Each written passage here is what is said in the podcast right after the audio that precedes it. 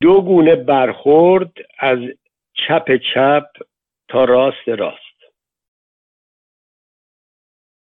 کتاب یادنامه رفیق عزیز نازنین از دست رفتم نوری دهکردی را بالاخره با هر وضعی بوده به یاری همسرش شهره بدیعی منتشر کرده ایم. دو جلسه خوب هم برای معرفی و عرضه کتاب در شهر خودمان گوتنبرگ و شهر نوری و شهره برلین برگزار شده است. تا حد امکان در معرفی کتاب ما برای شهیدانمان عزا نمیگیریم تلاش کرده ایم. هر کس هم که به کتاب فروشی مراجعه می کند آن را نشانش می دهم. این هم میهن گرامی چپ است، از نوع کاملا رادیکال آن، کمونیست باورمند و انقلابی بیگذشت و معتقد به سرنگونی کامل جمهوری اسلامی. کتاب را برداشته و نگاه می کند و ورق می زند.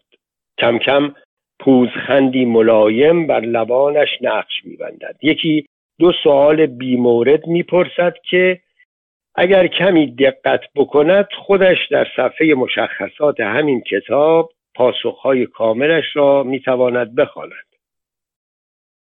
من اما با شکیبایی و ادب به او پاسخ می دهم و نیز اضافه می کنم که نوری انسان شریفی بود و دوست خوب من بود و این کمترین کاری است که از دست من ساخته بوده برای زنده نگه داشتن یادش، که نه فقط جوانان امروز طبیعی است که ندانند، بلکه همسن و سالهای من و شما که اهل سیاست هستید نیز یادشان رفته است. بعد برمیگردم مینشینم پشت کامپیوتر و چیزی را که داشتم مینوشتم ادامه میدهم. چند لحظه‌ای سکوت است و بعد کتاب را میگذارد روی کتاب‌های دیگر و زیر لب چند جمله‌ای میگوید، طوری که انگار خطابش هم به من هست و هم نیست. خب معلومه وقتی میرن میشینن پای میز مذاکره نتیجهش مشخصه. معلومه میزنن میکشن، خودشون خواستن. من هیچ چیز نمیگویم. انگشتانم روی حروف متوقف شده. خیره شدم به صفحه کامپیوتر. چه باید بگویم به این رفیق نارفیق؟ آیا فایده ای دارد که بگویم آقای محترم، رفیق، کدام مذاکره؟ کی رفته بوده پای میز مذاکره؟ حالا خوبه که این همه در مورد جنایت رستوران میکونوس و بعد هم آن دادگاه برلین گفته و نوشته شده و من هم که الان عرض کردم برای حضرت عالی که قضیه از چه قرار بوده. آن کس که سر میز مذاکره کشتندش شرفکندی نبود، عبدالرحمن قاسم لو بود، رهبر پیشین حزب دموکرات کردستان. وانگهی اگر هم رفته و نشسته سر میز مذاکره و طرف رذل آدم کش او و دوستانش را به قتل رسانده، آیا حضرت عالی و بنده باید قاتل را رها کنیم و یقه مقتول را بچسبیم که تقصیر خودت بوده؟ این چه ربطی دارد مرد حسابی؟ بعد فکر میکنم چه فایده؟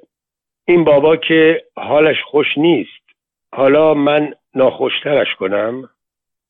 دست کم فعلا حال یک نفر ناخوش بماند بهتر است تا دو تا حال ناخوش شود. پس سکوت می کنم. با اجازه می گوید و می رود. می گویم خیر پیش، خوش آمدید. مدتی بعد. تقریبا بزرگ شده اینجاست، تحصیل کرده و دانشگاه رفته و اهل مطالعه. نسبت به ماها جوان، شیفته اعلی حضرت‌های پهلوی اول و دوم، بدون وضوع از آن دو خدا بیامرز نام نمیبرد. دشمن خونی دکتر مصدق و به خصوص چپها، به تعبیر خودش توده‌ای‌ها، همه چپ‌های ایران را توده‌ای می‌خواند. عاشق سینه‌چاک تمامیت ارضی مام میهن، زبان شیرین پارسی، اگرچه طوری حرف می‌زند که انگار همین الان از سر کلاس مرحومان بدیع‌الزمان فروزانفر و جلال‌الدین همایی بلند شده آمده اینجا و تمام بیست و چهار ساعت شبانه روز هم با امثال مرحومان قوام السلطنه و فروغی و سید ضیاءالدین طباطبایی و امثالهم نشست و برخاست دارد. تا حد افراط ضد ترک و کرد و عرب و غیره. خلاصه جز ایرانی پاک سرشت پاک نژاد و کمی هم این سعودی ها، آن هم نه چپ‌هاشان که فقط نجبا، و کمی هم اروپاییان هیچ موجود دوپایی را در این جهان داخل آدم حساب نمی کند.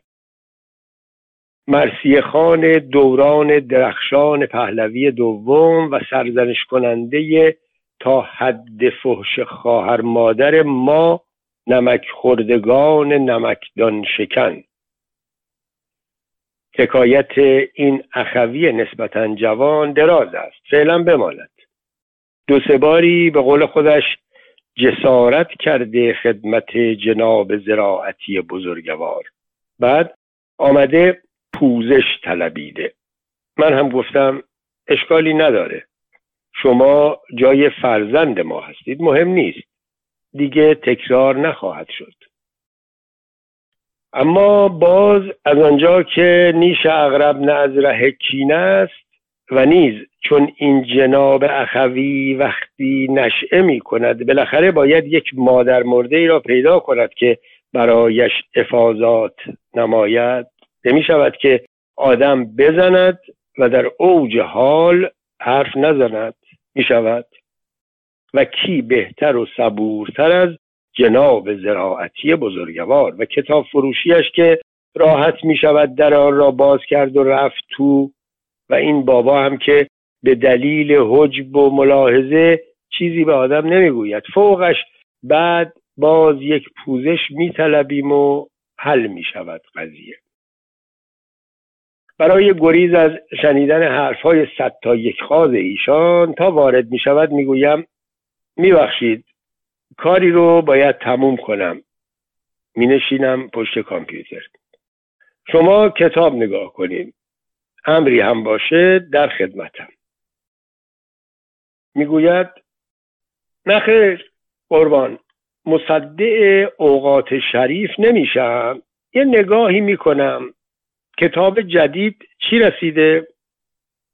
چند کتاب تازه را میگذارم روی میز و عمدن کتاب ما برای شهیدانمان اذان میگیریم را نشانش نمیدهم و باز مشغول کار خودم میشم. کتاب ها را نگاه می کند و ورق می زند و یک ریز هم دانش و افاضات خود را با صدای تودماغی خشدار که پیداست حسابی پخته شده بیان می دارد و من هم گاهی فقط بله یا نهایتاً اهمی تحویلش می دهم و نیش و کنایه هایش به صاحب داس کپیتال آن پیرمرد ریشوی عقدمند آلمانی، جوانان جاهل بیچشم روی ایرانی، مردمانی که شکمشان سیر شده بود و ذکر خیرهای ستایش آمیزش از آن دوران درخشان که خیلی دوست دارم یک بار بپرسم ببینم یک پسر بچه حد اکثر هفت هشت ساله چه چیزهایی ممکن است از آن دوران یادش مانده باشد و درخشانیش کجا بوده از نظر ایشان، همه را زیر سبیلی در می کنم و ایشان همانطور که میگوید و میگوید چشمش میافتد به کتاب یادنامه نوری دهکردی. آن را بر می دارد و چند لحظه‌ای ورق می زند در سکوت.